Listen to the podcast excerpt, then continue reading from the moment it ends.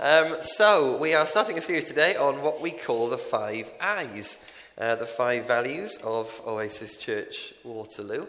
Um, if you've been around for a long time, then it's possible that you think you've probably heard a lot about this. But if you haven't been around for the last couple of years, or only been around for the last couple of years, I'm not sure how explicitly we've talked about them. This is always the tension that we find ourselves in all the time. We want to be sure that we're talking about them quite a lot, because these are the values that underpin everything we do in the church. But equally, you don't want the kind of old stagers, the old timers, sitting there thinking, oh my word, not the five I's again. I've heard this so many times. And then spending the whole morning checking Facebook.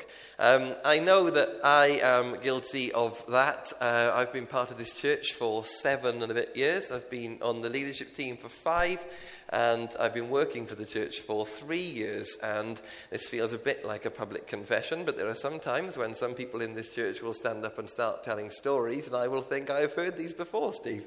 Um, but, and then I will switch off a bit. But I would implore you this morning that if that is you, um, a couple of things. Hopefully, I've got something new to say, but secondly, as I said earlier, I'm only speaking for 15 minutes, so I'll try and be short. Um, so let's get on with it. Um, we're looking at intimacy. It is one of our five values. I'm not sure how clear that is, but um, hopefully that will make it a little bit more clear. But when I think of intimacy with God, the first thing, as a good Baptist evangelical boy, my first thought is this the quiet time the dreaded quiet time. Um, the church that I was brought up in, uh, this was the way that you developed intimacy with God. For those of you who weren't brought up in the church, all this is is a phrase given to the idea that um, you split away some time in your day that you park just for reading your Bible or meditating or praying or something like that. And that's what you have to do to be a good Christian and to get closer to God. Um, they felt like there was a bit of pressure on you to make sure you'd always done your quiet time, which for me was a difficult thing. I have the attention span of a toddler, a particularly inattentive toddler who has just consumed a whole packet of Haribo Tang sticks. So, for me, the idea of sitting in a room with my Bible for half an hour, praying or reading it or doing whatever, was really difficult. I would sit there with my Bible and I'm thinking about rugby. No, I've got to read this Bible. I've got to read this passage. I've got to. That poster on my wall isn't completely straight. I must sort the poster out now as a matter of urgency. I once tidied my whole room when I was a teenager, procrastinating from doing my quiet time. I am sure that if my parents were aware of this, they would have encouraged me to do my quiet time a lot more. Um, but the worst thing I always found growing up about the quiet time was the guilt Oh, the guilt that came when you hadn't done your quiet time, when you'd put the half an hour in your calendar, but instead of doing that, you just carried on playing FIFA on your Mega Drive. Yes, that's how old I am. Um, or the worst thing you could possibly do, you would turn off the Mega Drive, you'd sit down, you'd spend most of that half an hour thinking about the hot girl in your history class. Oh, the guilt that came with the quiet time. Um, and that's what intimacy with God meant to me. It meant failure. It meant looking at the other people in my church and thinking about how much better they were doing at being Christians than I was. I was sure everybody else was doing it. I was sure I was the only person who struggled with it. I was sure that that was the reason that my friends were carrying on going out drinking, doing all the other things, rather than beating my door down, trying to find out how they could follow Jesus better. I was sure it was because I couldn't keep to my quiet time. I couldn't keep to the stupid quiet time schedule for more than one stupid day. And that's what I thought. I could just about cope with two days sometimes if it was going really well, but it was always a struggle. Um, a few years ago, Rachel, my sister, and I were going through my parents' attic and trying to get rid of a lot of the rubbish that had accumulated there over the years. And she started laughing at something.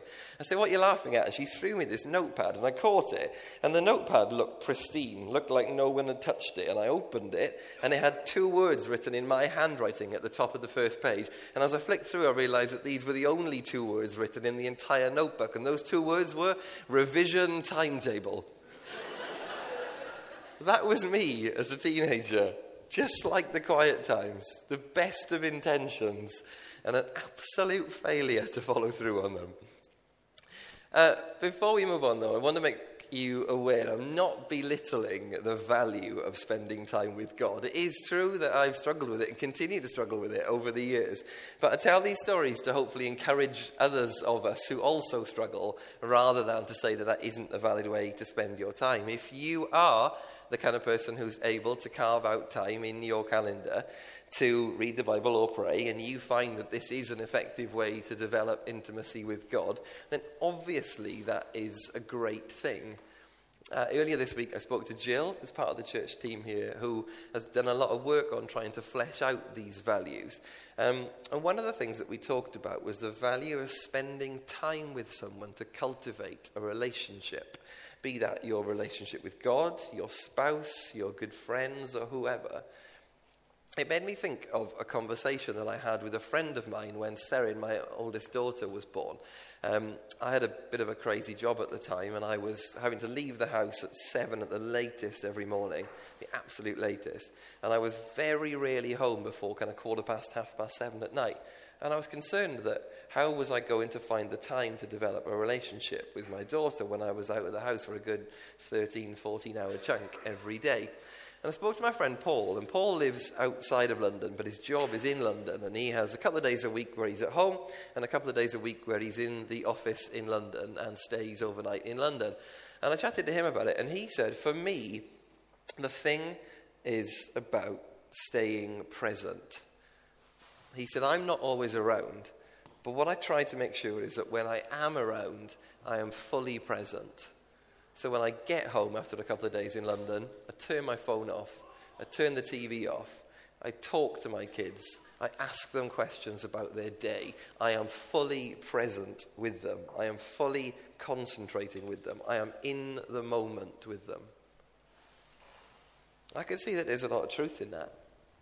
That's a great way of developing a relationship with your kids when you're away for a few days, isn't it? And the same applies to cultivating a close, intimate relationship with God. When you do find the time, be fully present. Turn your phone off. Take yourself away from the distractions. That's how you cultivate a relationship. Anyway, let's talk about this morning's Bible reading. Rebecca read to us from Matthew 22, 34 to 40, the bit where Jesus is asked, What's the greatest commandment? Uh, love the Lord your God with all your heart and with all your soul and with all your mind. This is the first and greatest commandment. And the second is like it love your neighbor as yourself. All the law and the prophets hang on these two commandments. One of the interesting things about this passage is how direct Jesus is in his answer. According to the reliable research source, the internet, I am told that Jesus is asked 183 questions in the Gospels, and only three does he give a direct answer to. Generally, he responds with a question or with a parable that 2,000 years later we're still trying to work out what he actually meant. But this one is a direct response. There's no ambiguity here. There's no, but what does that mean? It's a straightforward answer. Theologians say that this answer is the reason why the idea of love is so prevalent in early Christian teaching. 1 Corinthians 13, which is read at thousands and thousands of wedding ceremonies every year. If I speak in the tongues of men or of angels, but do not have love, I am only a resounding gong or a clanging cymbal. And now these three remain faith, hope, and love. But the greatest of these is love. Theologians say these verses would probably not have been written were it not for this answer in Matthew. It's also interesting to look at where the answer comes from. Proper theologians will tell you that a great way to study the Bible properly is to look at the principle of first mention, to look at something, particularly in the New Testament, and find out where that concept was first mentioned. Um, and there's two different things here. The first is the first section, which is love the Lord your God.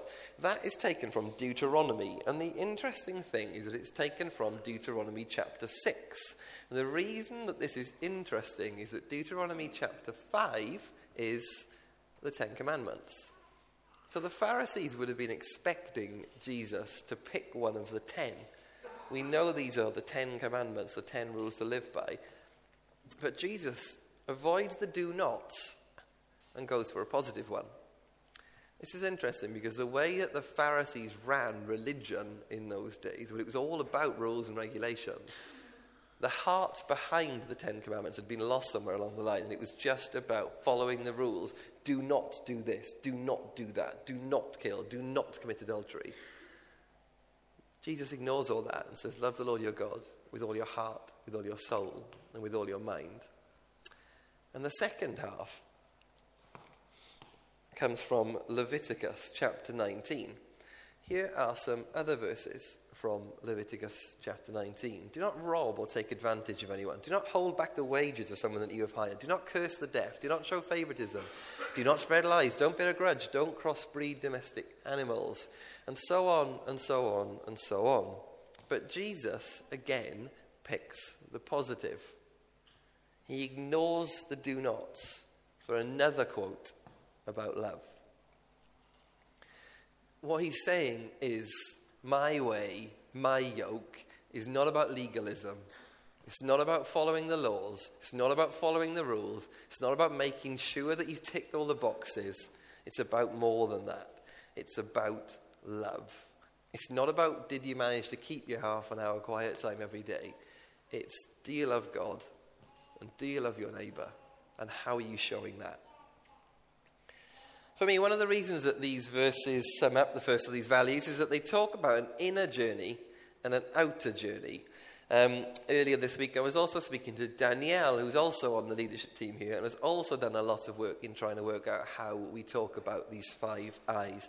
And one of the things that we were talking about was the idea that each of our values have a core belief about ourselves and God, and then they unpack what they mean in practice. I'll show you what I mean. This is the value that we're talking about this morning intimacy with God.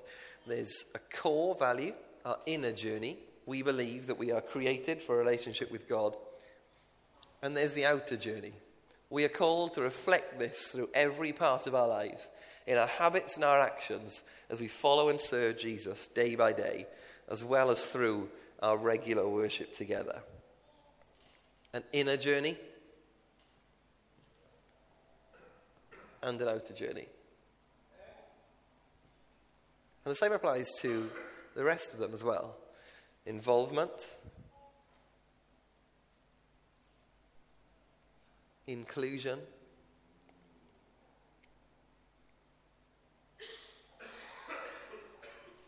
Interdependence,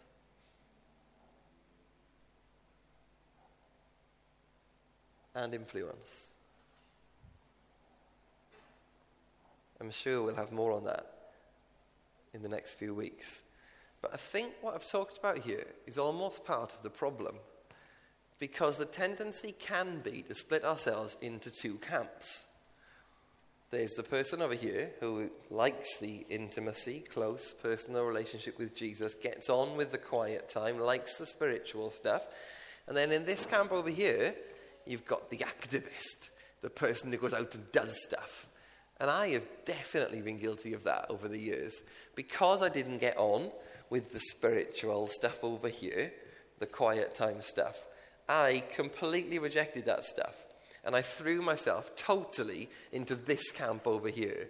I was going to volunteer at the local prison. I was going to drive vans to Romania because I am an activist. I am in this camp over here. And the problem is that we can split these up, can't we? We can split up the inner journey and the outer journey. So, For a while, my response to struggling with the idea of a quiet time was basically to ignore the idea of intimacy with God. But I wonder whether this is the crux of the issue. Because I think there's a third way.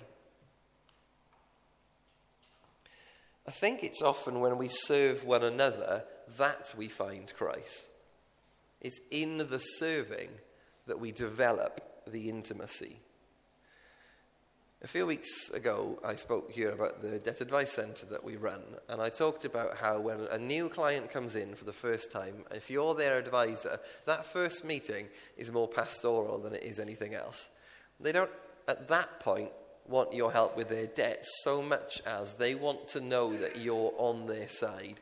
They want you to listen to their story and they want you to understand why you've come into that place. The debt advisor in that role is the pastor. You learn intimacy through serving.